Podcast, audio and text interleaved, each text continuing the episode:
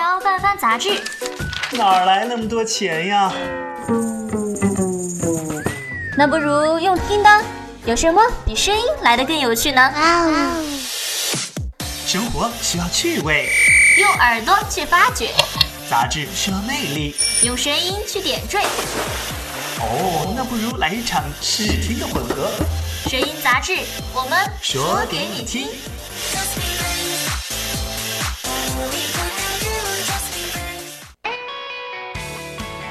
天，放松一下心情，欢迎收听声音杂志。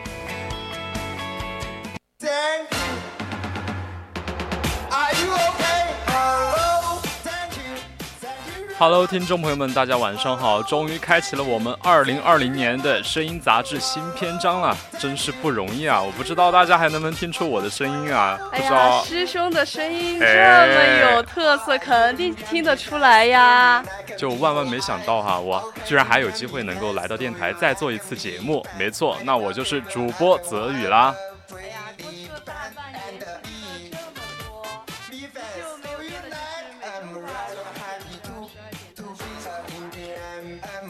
对，没没有错。看不完的杂志，只有听不完的故事。我是主播五月。听说五月也是我们第一次准备上机，对吧？第一次上机做我们的节目，对吧？我还那有点激动。那作为我们声音杂志的呃老主播了，老腊肉了，对吧？还是对你的第一次上机表示一下欢迎，好不好？好，谢谢。我也很开心，我也很开心，第一次做节目，有点兴奋，有点紧张没。关系，放轻松，我们这就是一个很轻松的一个节目啊。对，我也很荣幸，第一次和师兄做哈，节目。别别别，怎么一来就这么谦虚？待会儿我们就互怼起来，你信不信？好呀，我很期待。其实这么久呢，对吧？我们也没有想到过，我们这一辈子居然还能能够拥有一个九个多月的假期，我也这真的是在家待腻、待烦了，然后我们自己的爸爸妈妈也开始。从来没有这么嫌弃过我们，对呀、我我像刚开始回去的时候，呃，我妈每天对我嘘寒问暖。我早上起床，他也不叫我，因为他觉得，哎，我在学校可能没睡够吧，哎然后在家里对对，让我在家里想睡多久睡多久，然后每天，呃，想吃什么，他也问我，他说，哎呀，你想吃什么呀？我给你做呀。我说我想吃红烧肉呀，排骨。他说好，我给你做。结果过了过不了几天，这个就被打回原形。我说妈妈。你想吃什么吃什么，然后你妈妈就说自个儿做去吧。对，他说爱吃不吃，今天就不吃拉这道倒对菜吧对，对，其实我我们很多人也是为了减减少父母对我们的嫌弃，我们还会自觉的去洗碗啊、拖地啊什么的，然后结果反而他们会觉得我们弄得不干净，然后就再一次嫌弃我们，让我们一边待着去。对对对，就是，我就感觉，在妈妈的眼里吧，我们什么都做不好，做不对，然后明明我是好心好意的帮她忙，对对吧？结果还被她嫌弃，然后在我妈眼里看来，我就是在捣乱对吧捣乱，对。所以啊，所以我们很多人就想着，还不如开学呢，早点开开学。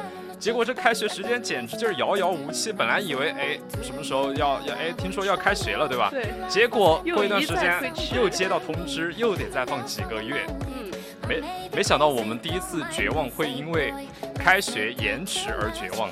对呀、但是现在到学校了吧？你，嗯，我觉得好多人都皆大欢喜嘛。我们皆大欢喜，爸爸妈妈也是放松了心，情不。仅是我们自己开心，自己的爸爸妈妈那也是相当的高兴啊。对，但是我还是有点不理解，就是为什么会有那么多人想开学？我觉得在家待着挺好的呀，难道不好吗？在家颓废着。我觉得其实开学的话，在学校就会有很多自己的小伙伴啊，就可以跟自己的小伙伴们出去约着去泡个网吧，对吧？哎，吃点火锅什么的。聚餐。在家的话，嗯，比如说我就是一个人，就经常一个人在家就特别无聊，特别无聊，还不如开学呢，我觉得。我哎，确实是这样，也没错。不过我这次回到学校之后，就发现好多人都变了呀。怎么说？就是女生就变美了嘛，男生就变帅了嘛。比如说我们的泽宇哎师兄，哎，就变帅了，低调。对。但是我就不一样了，我就除了头发长长了一点，就什么都哎没，有。那也算是变化，好吧？太谦虚了，太谦虚了。头发也长长了，就也算变，也算变。对，其实我觉得吧，其实很多人变化都会有的，可能自己觉得自己变化没有那，可能觉得自己没有变化，其实在外人看来也是有变化的，对吧？那我们今天的微吐槽的主题呢，其实就是返校后的九九八十一变。。那感兴趣的听众朋友们呢，就可以加入我们的 QQ 听友私群二七五幺三幺二九八，和我们一起讨论今天的话题。那也可以在微博上 @VOC 广播电台留下你们的评论。当然，大家也可以在荔枝和蜻蜓平台上面和我们进行互动，也可以关注我们的微信公众号 FM 一零零青春调频，将你的想法和我们主播进行分享。当然了，你也可以拨打我们的热线电话零八三幺三五三零九六幺，还有我们的零八三五零八三幺三五三幺幺幺四。没错，我现在也已经是迫不及待的想要和大家一起吐槽返校后的那些事儿了。那我们就一起来进入我们的微吐槽吧。好吧，有话大家说，想玩儿来吐槽。声音杂志微微微微微吐槽。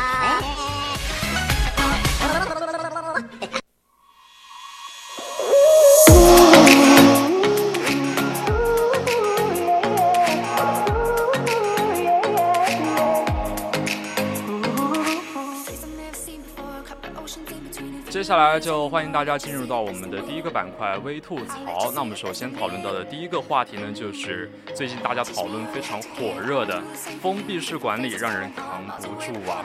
对对，我我刚开始都没有想到，一开一开校迎接我的居然是封闭式管理，我真的是万万没想到，对吧？对呀、就没想到的是，我们这一辈子会拥有一个七个多月的九个多月的假期，然后还没想到我们居然有一个封闭式管理的一个大学生活。简直没想到万，万而且我在我在家就一直担心我在学校宿舍的那些衣服、被子发霉什么的，结果呢？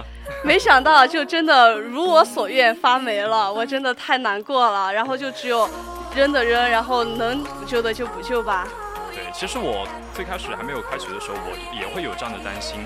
就但是到了学校以后嘛，其实发现嗯也还好，就只有一点点发霉，也并没有传说中那么可怕。就很多传言说有很多小老鼠啊在上面做窝，你我想象一下 这个太，恐怖了，还好我们寝室也没有。那简直了呀！对，我看那些先返校的人吧，他们发的一些视频呀，呃，那些图片什么的，都有老鼠、蟑螂什么的。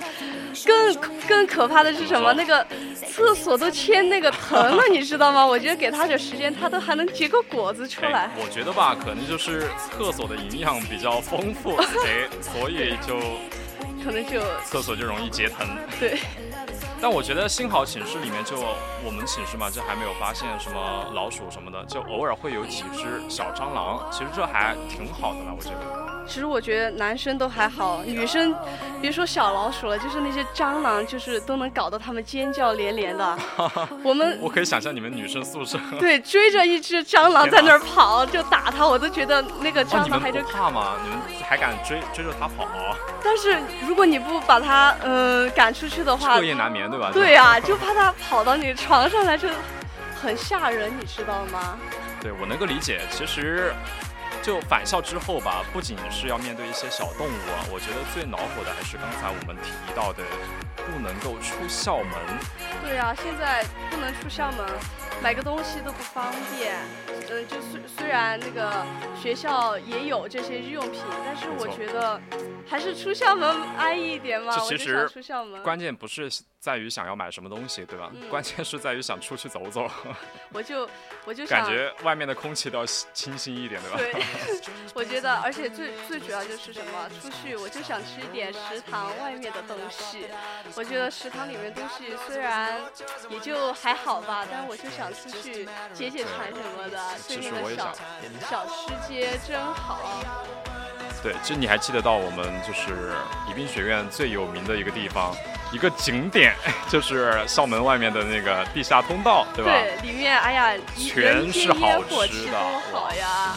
每次去里面总是有很多很多人在那儿，不管是什么面的铺子呀，还有那些呃冒菜火锅的，外面都排满了人。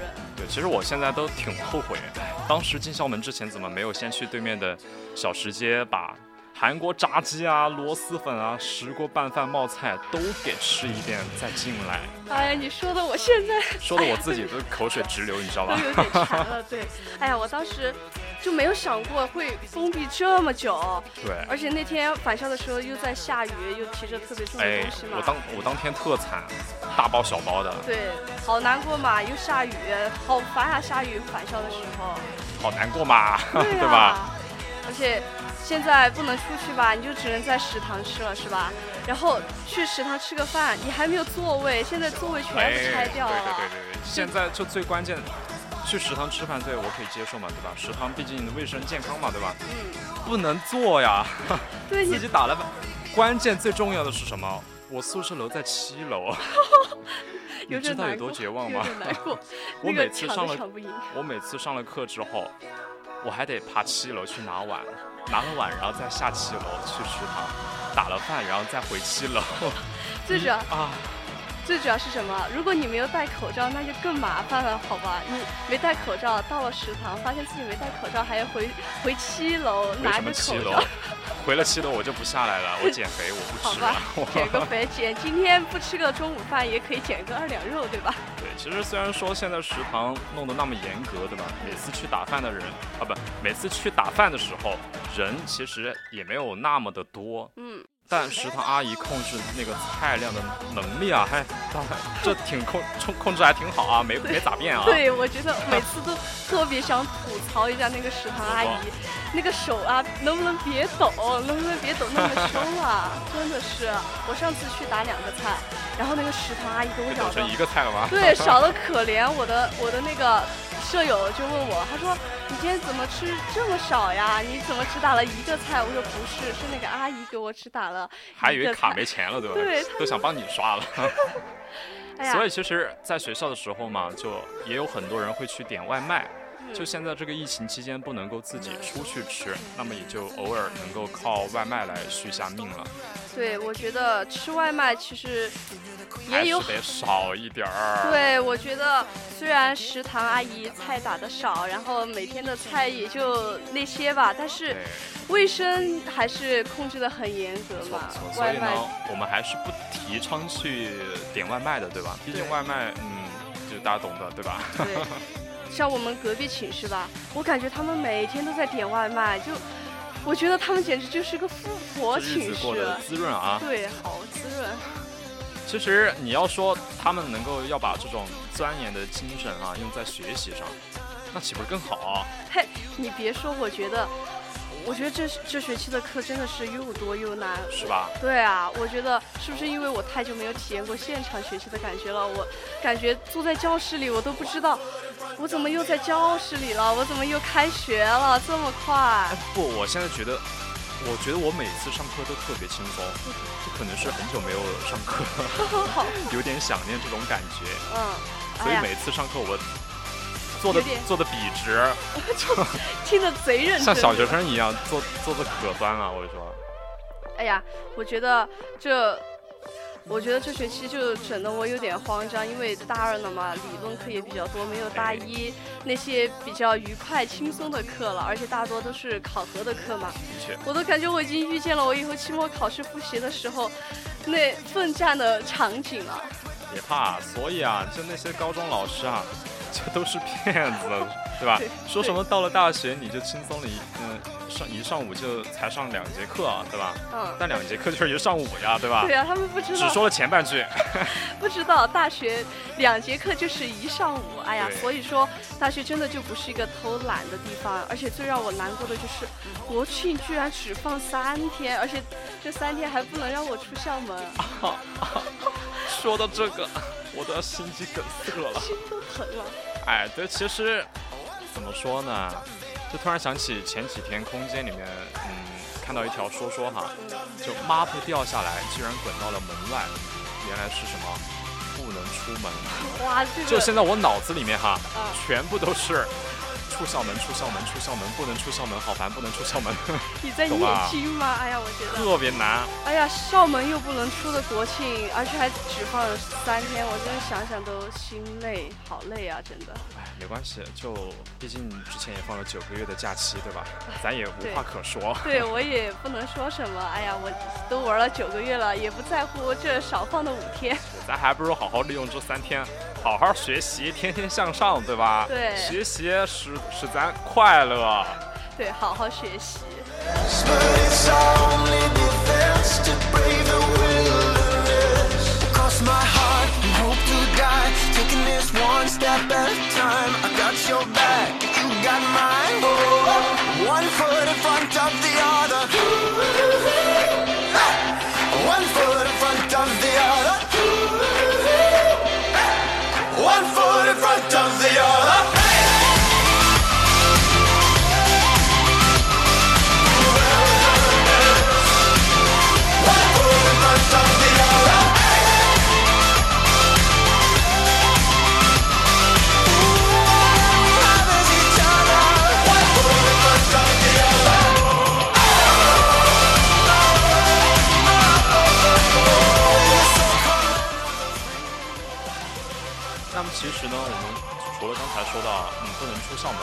管理这些东西，对吧？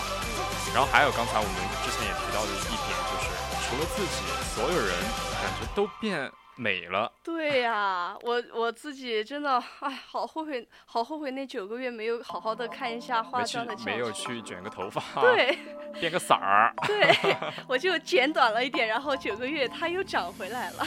其实也没变什么。就只能说哈，就这些请这些变美的这些同学，或者太是勤快了。太勤快了，然后就显得你太懒了。你没有听过吗？世上没有丑女人，只有懒女人，对吧？我听过，我听过，我就是，嗯，他们所说的懒女人吧，我都，哎，其实是有其时间实还好的，九个月。哎，那你九个月干嘛去了呀？我还挺好奇，哎九个月怎么过的？有两个月时间是去书哈。兼职，没有看书倒没有看书，哎，我的书翻过几页，然后就放在旁边了。我有两个月是去兼职去了，然后剩下的时间没兼职的时间就在家，电视也不好看，就每天玩手机，玩累了，对？相信这也 是很多在家封闭的大学生的一些日常吧，对吧？很多人都这样。都差不多吧。就其实刚才你说到很多人他们在九在这九个月里，然后自己去学习一些教程，去化妆的一些教程，对吧？对，其实为什么你就没有去学呢？我就是比较懒嘛，我我就觉得可能手机比化妆好玩吧。手机是你你看看现在现在网络多么的发达，你可以去网上去搜这些化妆的教程，对吧？对呀，我玩手机我都没有去想到对吧？后悔了对吧？后悔，好后悔，简直就是。而且还有一个原因就是我的皮肤不是很好嘛，我就从初中就开始长痘痘，满脸都是，长到现在。这很正常，每个人都应该是这样吧？青春青春痘嘛。对，青春痘，然后现在少一点了。我的姐姐就跟我说，她说你的青春期已经过去了，我感觉她有点嫉妒还在青春期啊？我可以啊，挺好的呀。我快过了，快过了。所以其实你你可以懂得去护肤，对吧？不能光看周围的同学变得漂亮，自己还是一直素颜朝天，对吧？不要大学四年读出来以后，除了学了点知识以外，其他都没有变的。哎，我怎么会跟你讲这些？我 我不知道，你可能是有感而发吧。我有我有感而发，嗯，对对，你说的都对。哎呀，我觉得顺其自然吧。我这个人也比较的佛系，我觉得到了某个阶段，我自然而然、自然而而然的就可能就学会这些技能。你还没有学，你自己心里就已经紧张了。我我自己悟到了，可能会悟到吧。对其实，所以我就觉得你加油啊，跟你寝室人一起变美，加油，相信你，好吧？好好好，我肯定以后等一下回去就带动我的寝室，让他们教我，然后我和他们一起练。其实还有就是，很多人回来以后哈，就会发现他们的脸变圆了。对呀、但是我觉得这个很正常。像我，像我除了兼职的两个月，剩下的时间全部待在家里，不是躺在沙发上，就是躺在床上玩手机，也没有什么锻炼，所以我觉得长一点肉还是情有可原的呀。对啊，毕竟九个九个多月呢，在家里的话，像我就其实我也是不怎么细胞这一块儿呢就比较欠缺，所以长一点肉呢，我觉得也是情有可原，对吧？对呀、很正常。我觉得，嗯，舍友也好多都变胖了，但是我哦，我的过年的时候那段时间胖的最最离谱，我感觉是离谱到什么，程度呢？就是我长了多少，我从翻了一倍吗？那 这倒没有太夸张了，我就感觉我自己起码长了有五六七八斤吧，五六七八斤拿出来说，天哪！那这不算长肉吗？我的肉全长在脸上，然后那些长辈看见我，他说：“哎呀，你怎么变胖了呀？”我嗯笑笑，我不说话。其实，哎，其实我这个人呢，其实我不是炫耀的，我这我这个人就是再怎么吃都不会胖。嗨，这个话一说出来，不是炫耀，不是炫耀太，欠打了。你这个，吃不胖自己吃，没有啥办法。你你这个听众朋友听了就感觉就绝对在公屏上打出。泽宇，泽宇，你怎么说话的呢？啊泽，宇，你好好说，好好说话。我觉得，哎呀，这九个月过去了，人的脸皮怕是越来越厚哎了。，哇，可以啊，第一次上机就学会了 怼师兄啊，可以啊，有前途。哎呀，我没办法嘛，人还是在这个社会上脸皮不厚一点，怎么混下去呢？我怎么感觉你在骗着法说说说人家长胖了对吧？说我长胖了。我我只是有点嫉妒你这种吃吃光吃不胖的人。哎，这其实其实吧，其实我还是有胖一点点的，但但为什么我会觉得自己没有胖？就就自信好吧？行，谁还不想当一个小鲜男对吧？对。哎呀，我觉得为了快点变成一个小仙女，我还是赶快在网上看一看那些化妆的教程吧，加油吧漂亮一点。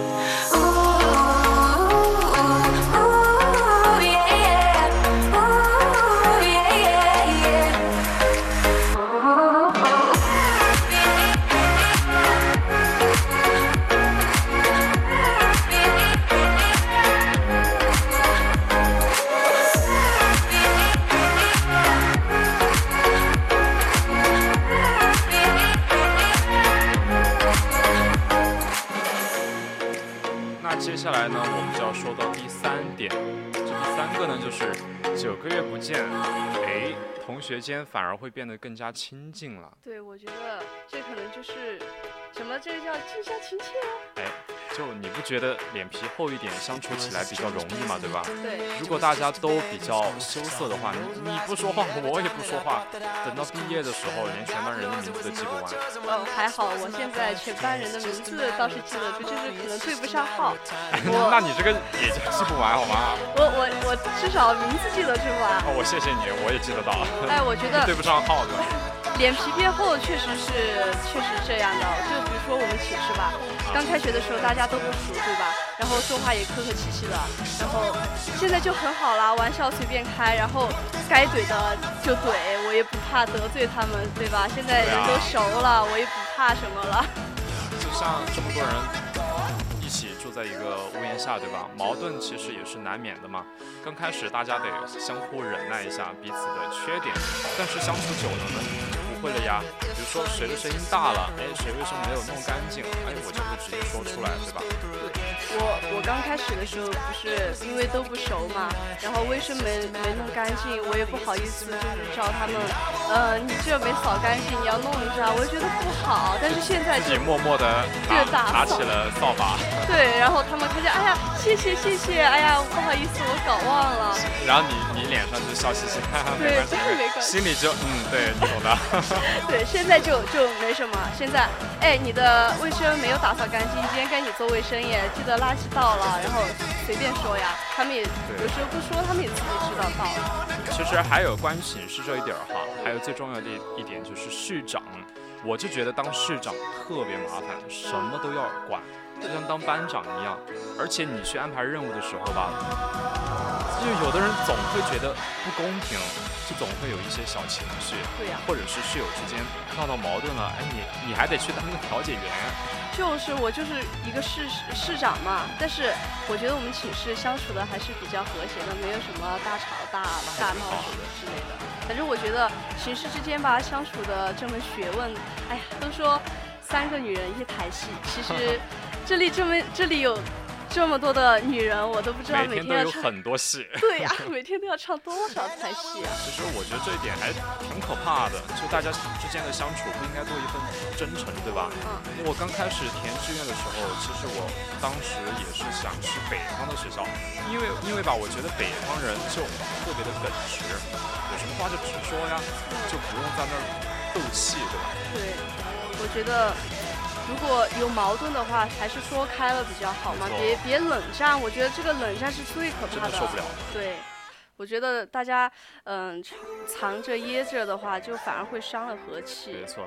但好在呢，我们寝室每个人特别好，也不存在什么勾心斗角啊，每天就嗯像宫廷剧那样的情况，对吧？对，哎，我在这里呢，还是对我的室友表示一波好感，感谢了啊！对我也表示一下，我谢我谢谢我们的呃，我谢谢我的寝室室友，谢谢你们这么关心我。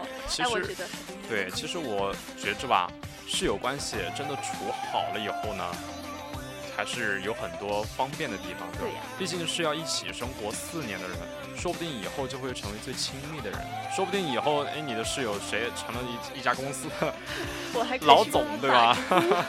就别多好不用愁自己找不到工作了。对呀、而且如果关系不不好的话，那早上谁帮你打饭呀？上课的时候位置谁帮你占呀？什么有了什么活哎，动？你这样说的话，那关系好了以后，就他们都让你打饭怎么办？让你帮忙占座位怎么办？哎，我就是比较懒的那个。关系好。了，就有话直说。哎，我不乐意了，咋地？哦，那就没办法了，我肯定就会怼回去。我说哎，室友之间嘛，有什么嘛？帮我打个饭有什么嘛？哎呀，所以说嘛，这才是大学寝室的一个比较有乐趣的地方，对吧？对室友是个宝，那可得可得处好了。对呀、就趁着现在封闭式管理的一个机会吧，对吧？嗯反正不能够出校门，不还不如待在宿舍，好好的和室友培养一下感情。对呀、现在听见呃听到我们节目的听众朋友们呢，思想觉悟就得赶紧提高了哈。哎，哎，那我们现在也是到了北京时间晚上的九点半了，我们的微吐槽到这里就结束了。啊，那听众朋友们就千万不要走开，接下来是微娱乐和微热点。点亮眼睛，唤醒耳朵。这里是声音杂志。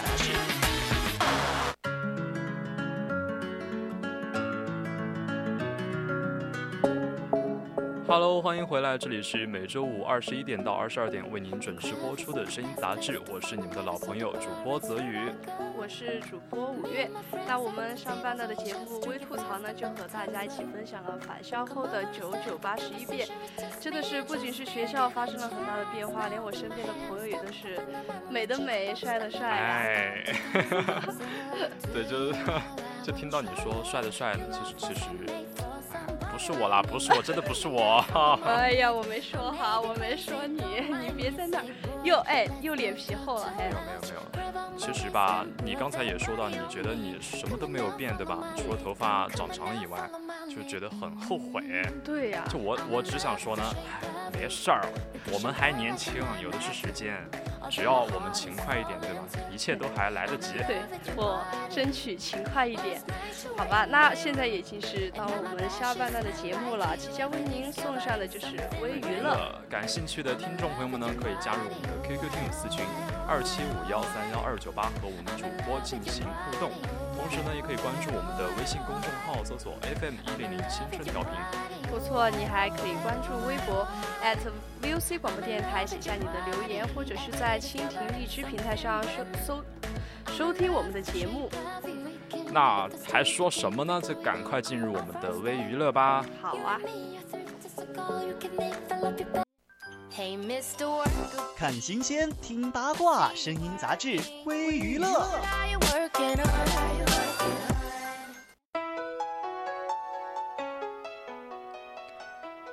了，欢迎大家来到我们的微娱乐。我们要给大家分享的第一条娱乐资讯呢，就是跟踪骚扰梅梅男子获刑三十个月。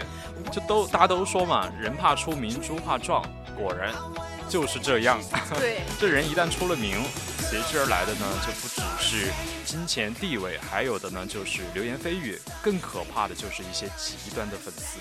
对，就比如说那些私生粉啊，就是打着爱偶像的旗号，做出一些极端恐怖的事情，就比如说跟踪、侵犯艺人的隐私啊等等，这真的想想就很可怕吧？对，就像这种骚扰跟踪的行为发生在艺人的身上，对于他们来说哈，似乎就并不是一件很陌生的事情。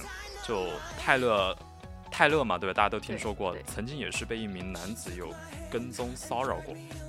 这这个这名男子呢，就是二零一八年起就发送了不低于四十封信的邮件和这么多啊，信息，对啊，进行进行骚扰，而且信的内容就特别的暴力，还有点变态，而且他至少是三次驾车抵达纳什维尔亲自送信，而且还在公司的大堂一直逗留不去。逗留不去，他是图个图个什么？他是生怕警察抓不到他，对吧？他可能就是想亲眼看一下美美。对，不过话说回来，我觉得这种行为还真的是 so crazy，太疯狂了。就这个男的呢，据说也是近日被判了三十个月的刑期，还有三年的监外查看。最主要的呢，就是他直到八月二日被捕获释以后呢，依然没有悔意。他想干嘛？他想继续跟他跟踪骚扰吗？劳劳改犯免费好，免费的不错，对吧？哦，行吧，那那就没办法了。但是我觉得这种还是要教育一下吧，别抓进去了他又不不思悔改，那有什么用呢？就就太可怕了，就。对啊而且梅梅已经不只是一次受到骚扰，有一次活动上被一名男子骚扰，事后呢，这名男子就被工作单位辞退了，结果他还反过来责怪梅梅，还要还要问梅梅索赔，对我很我奇怪啊。对啊，我我听过这件事情，这个官司闹得还挺大的，然后最后就是梅梅就指向他索赔了一美元，然后最终的这个官司就是以梅梅获胜了，结束了啊，这次的纠纷。索赔一美元，为什么？因为梅梅要的因为他不缺钱。不因为他不不是想要真正的向他索赔多少钱，只是想要为自己哎，挣下挣下名声吧。对，因为哦，你懂你你侵犯了我，我不能忍气吞声呀，对吧？的确，我不我不我不去，嗯、向你索赔，你反过来还咬我一口。对，其实我觉得吧，所有的艺人就都应该像梅梅这样站出来为自己发声。毕竟艺人吧也是人，对吧？艺人也应该有自己的隐私生活。对于梅梅这个，对于梅梅这件事情吧，我只想说，真的干得漂亮。亮。不要因为自己是艺人就忍气吞声嘛，对吧？都是人呀。其实我也希望一些粉丝就可以不要做出这种极端的行为，好好的去关注自己的偶像的作品，为他们打 call 应援就好了呀。对呀，也是希望美美能够一直这样勇敢下去，也期待她有更多更好的作品。没错，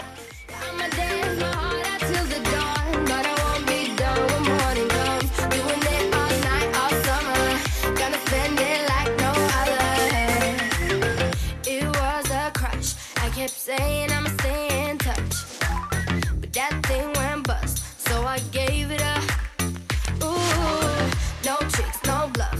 I'm just better off without them cuffs. Yeah, the sun won't 那 set 继续来关注我们的下一条娱乐资讯，黄磊拍的孙俪怎么说？哎，我想问一下，你有看过《向往的生活》吗？看呀，每一季都追，我觉得，哎呀，我就喜欢那种休闲惬意的生活，真的，我觉得老年生活老呃到了老年之后，我就喜欢 喜欢这样的生活。更关键是什么？更关键，我们都很好奇，黄磊做的菜到底是真的有那么好吃吗？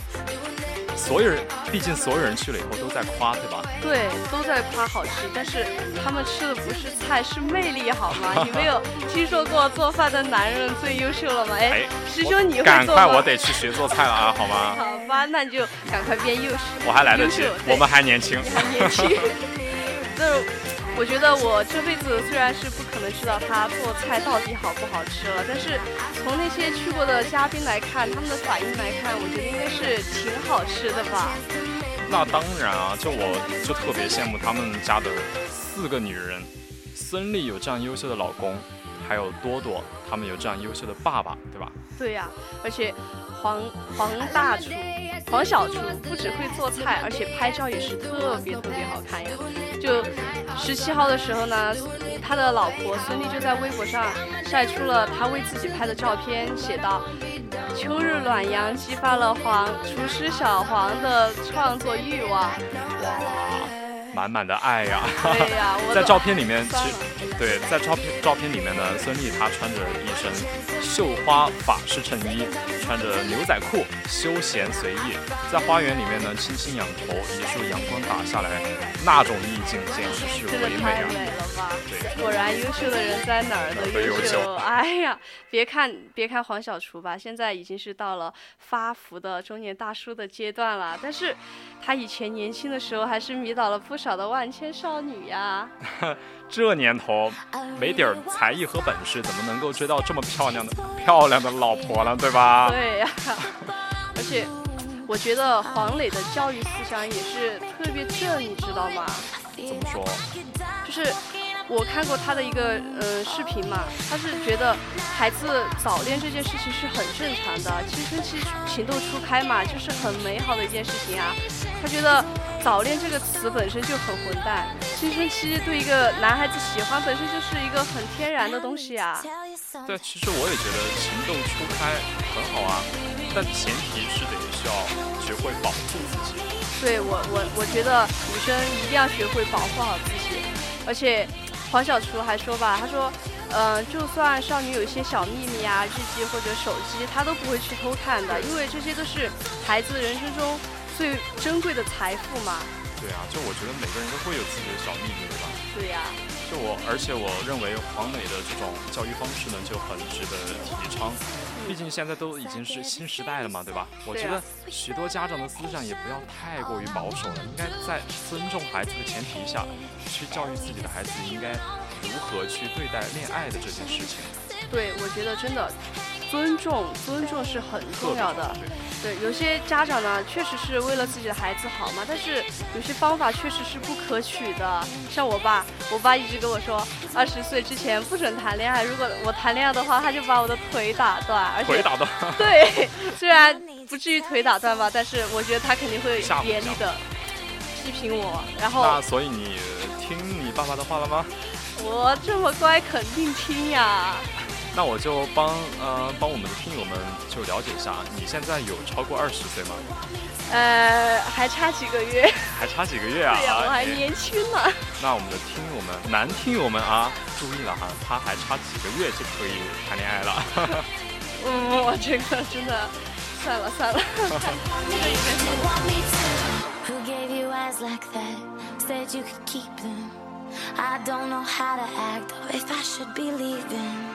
Who gave you eyes like that? Said you could keep them. I don't know how to act or if I should be leaving. I'm running out of time, going out of my mind. I need to tell you something. Yeah, I need to tell you something. Yeah! I really, really, really, really, really like you. And I want you. Do you want me?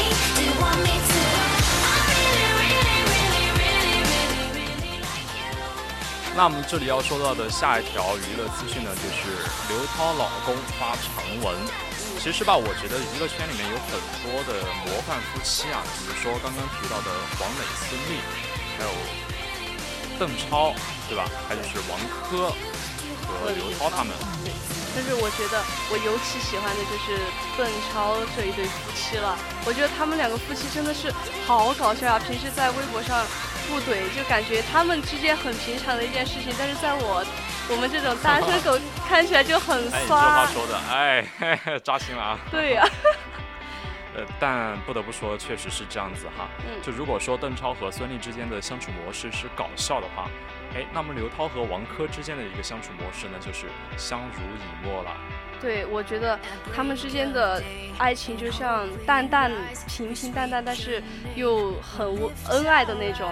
就是可能他们之间太恩爱了吧，就有的人就嫉妒，就喜欢制造一些谣言来诋毁人家，结果人家根本就不受这个影响，好吧？啊，又根本不会去理会你这些。但可是越这样呢，就有的人就越会变本加厉，知知道吧？对啊，哎，那么这不就又有人造谣去乱说话了？对啊，可是这次造谣之后呢，刘涛就不再低调了，就直面谣谣言呀、而且呃，老公王珂也是发长文回应网传投资亏亏损的这一件事情，表示这些年经常被传破产呀、离婚。不过都很少考虑正面回回应这些谣言的，因为人家根本就不 care 啊这。些谣言太可怕了，这真的是一击命中啊！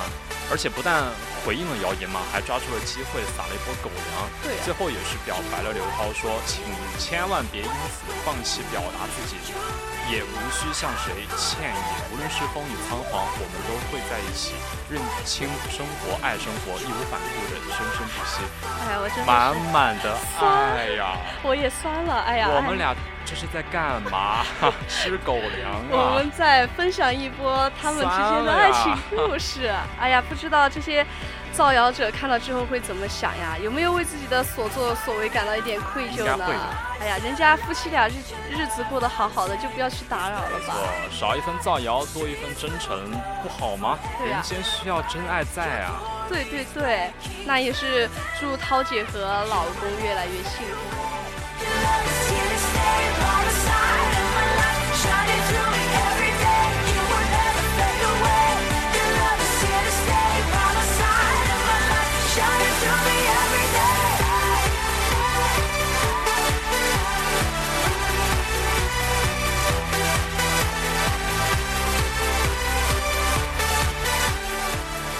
那我们的娱乐资讯呢，就先说到这里，接下来就是我们的微热点。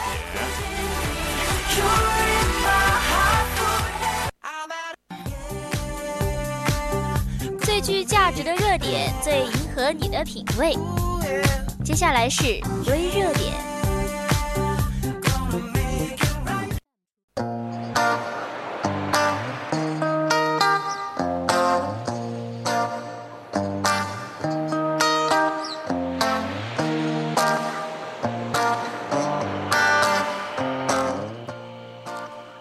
欢迎大家来到我们的最后一个板块，也是我们的微热点。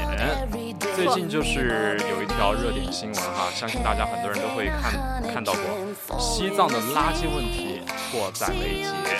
没错没错，我我经常刷到就什么垃圾，嗯、满天飞，西藏也是不复以前的美丽了。对，就《摔跤吧，爸爸》里面有一句台词，就是说哈，这个世界充满了假象，唯有痛楚从不说谎。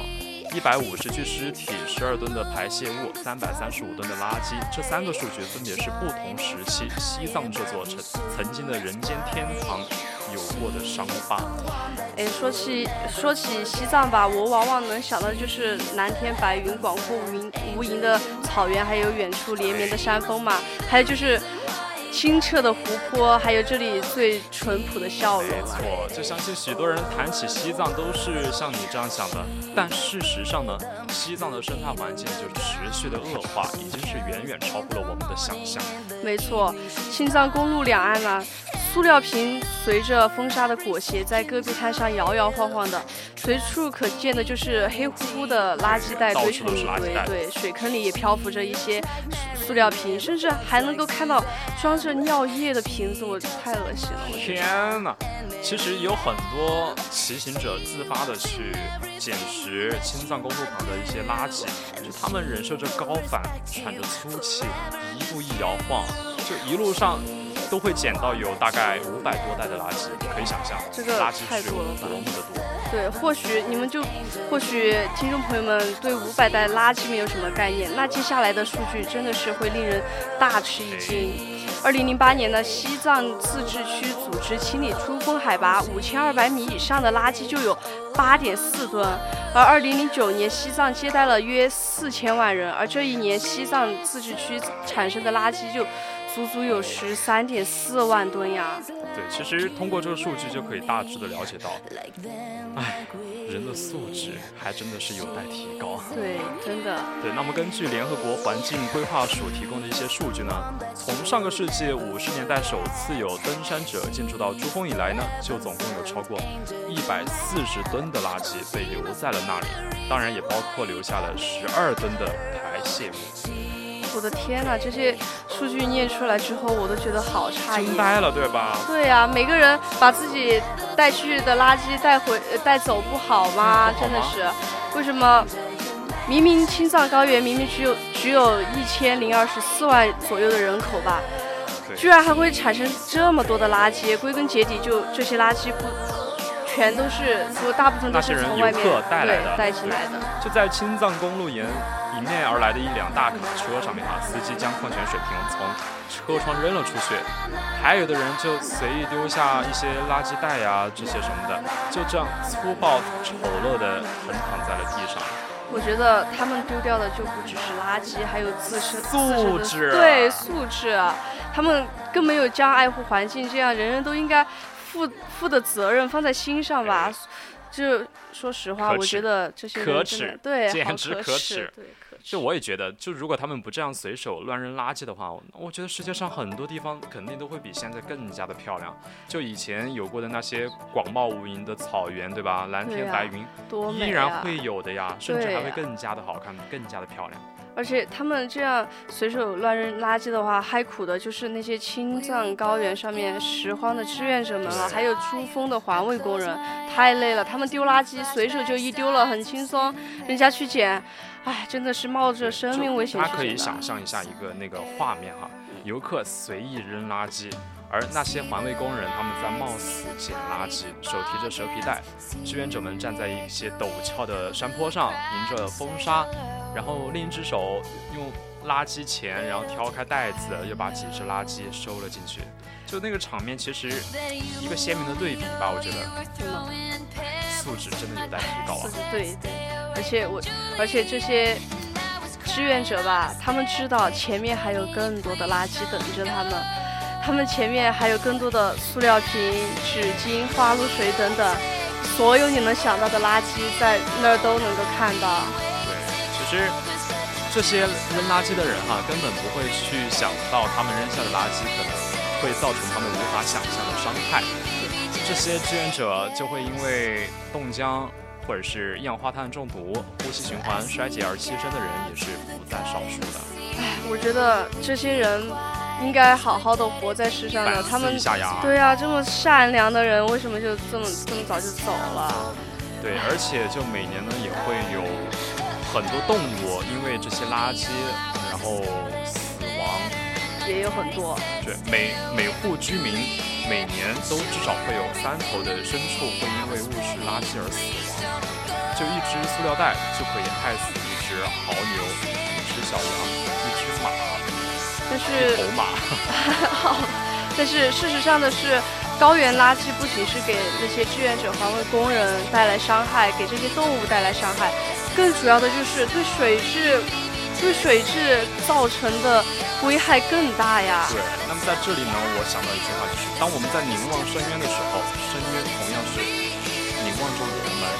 维护西藏的生态，保护水质的安全，其实是每个人都义不容辞的一个责任，和我们每个人的安全息息相关的。对呀、我觉得这些志愿者真的是很厉害，很厉害的。就是有有有人就问高原捡垃圾的志愿者嘛，就说这么累又危险，还要被骂，为什么要依然坚持呢？就有个三十多岁的男人就说，我现在还没有孩子嘛，我想我不想我的孩子以后长大以后就只能在照片上看见这些蓝天白云，嗯，清水什么的，连真正西藏是什么样子都不都看不见了以对，后。其实我希望所有去到西藏的人哈，不说随手将西藏公路旁的垃圾捡起来，但至少说也要做到不再去增加垃圾，对吧？对随手扔垃圾。你或许看到过西藏高原最美的样子，但我也希望我们的后人后辈也能够去亲身切身感受那个西藏最美的样子。对，看见它最美的样子。我们不是局外人，现在不是，未来也不是，因为后未来有很多人都和我们有关，生态环境呢都需要我们携手的去共同保护。对，从现在做起，从身边的小事做起，维护生态环境就靠我们大家了。那现在呢，我们的时间已已经来到了二十一点五十五分，也是到了我们要和大家说再见了。我是你们的老朋友泽宇，我是主播五月，再见啦！拜拜。